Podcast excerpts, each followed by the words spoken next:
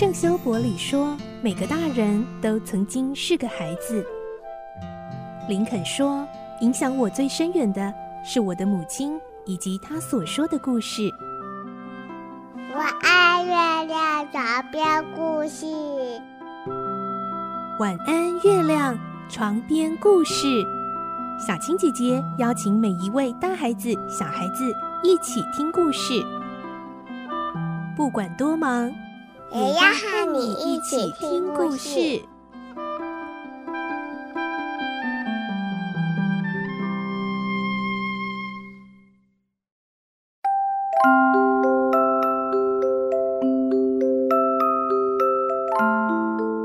晚安，欢迎你和我们一起听故事。我是小青姐姐，我们继续来听《动物农庄》的故事。今天是三十八集，我们会听到。一直以来，动物们最大的戒律和信念就是四条腿是好的，两条腿是坏的。而现在，连这条戒律也被更改了。来听今天的故事，《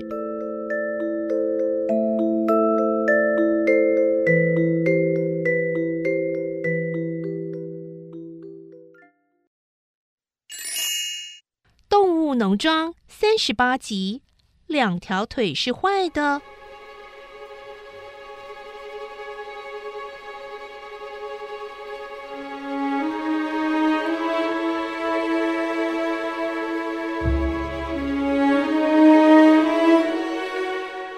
天后，史奎尔告诉大家，巴普已经死在一家兽医院里了。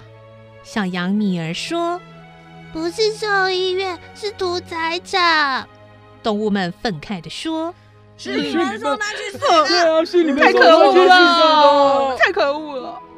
史奎尔用哀戚的表情反问：“嗯，大家完全误会了。拿破仑同志怎么可能会送他去死呢？”小鸭激动的叫：“但是他是坐屠宰场的车走的呀！”小狗也说：“对，我们都看到了。你说谎！”“不不不，嗯，那辆车本来是屠夫的，最近才卖给兽医啊。车上的字啊，来不及改，就来载巴普了。哎，相信我，巴普是死在兽医院，不是屠宰场的。”“哦，是这样。”真的，千万不要上当！我们好不容易呀、啊，要步上了康庄大道，你们可别轻易的听信谣言啊，破坏这个和谐呢。史奎尔斜着眼瞪了一下克拉维和班哲明，他们两个正沉浸在悲伤中，根本没有心情辩驳。史奎尔暗自高兴，这个难题又解决了。继续用充满感情的声调叙述巴普临终时的情景。唉，好感动啊！巴普口口声声念着风车，风车。他一直希望所有的动物啊都能够有更好的将来，而且呢，再三感谢拿破仑同志对他的照顾。很遗憾，自己再也不能为拿破仑同志和动物农庄效力了。院子里鸦雀无声，动物们为巴普的精神感动又伤痛。牛说：“嗯，至少巴普是在平静中死去。”对这一点，其他的动物也觉得安慰。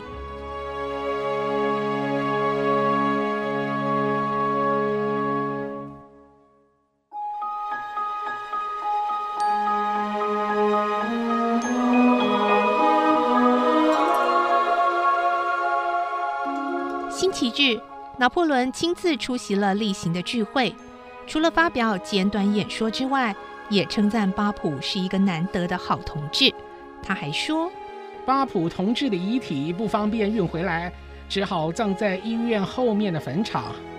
我已经请猪们做个花圈，送到他坟上，来表示大家对他的哀思。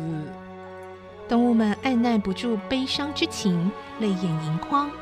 拿破仑又说：“为了成全巴普生前的心愿，我们决定请全福先生来协助，帮助我们完成风车的兴建。我想啊，这个才是对巴普最好的纪念。”史奎尔安慰大家：“别难过了，想念巴普，就该把巴普的精神发扬光大。不要忘了，他常说：“我要更努力工作。”拿破仑同志永远是对的。让我们一起向他学习吧。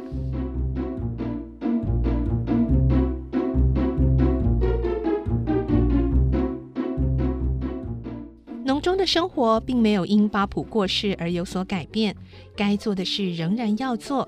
只是最近全福先生也加入了风车整建的行列，他忙着运送工具、机械，颐指气使的坐镇指挥。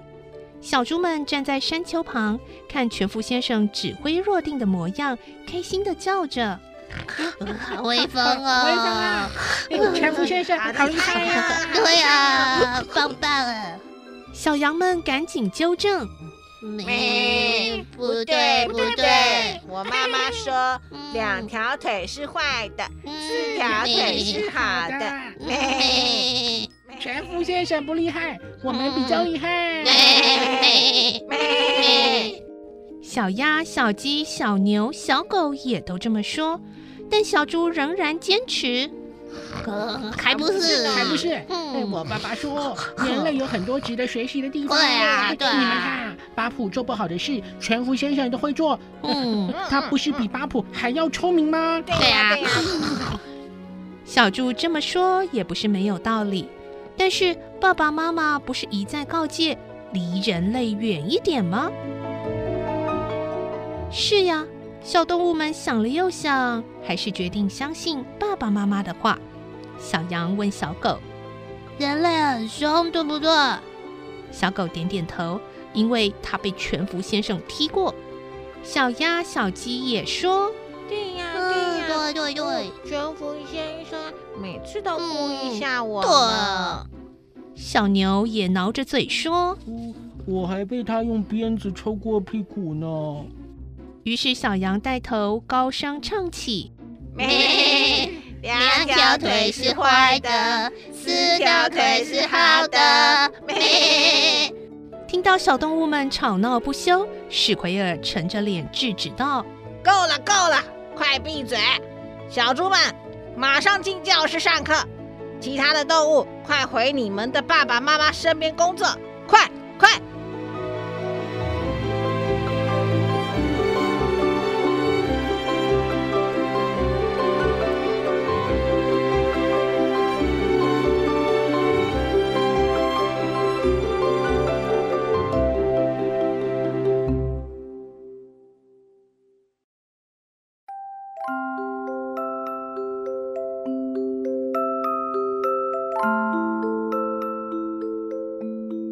今天的故事就先听到这里喽，明天再继续来听动物农庄的故事。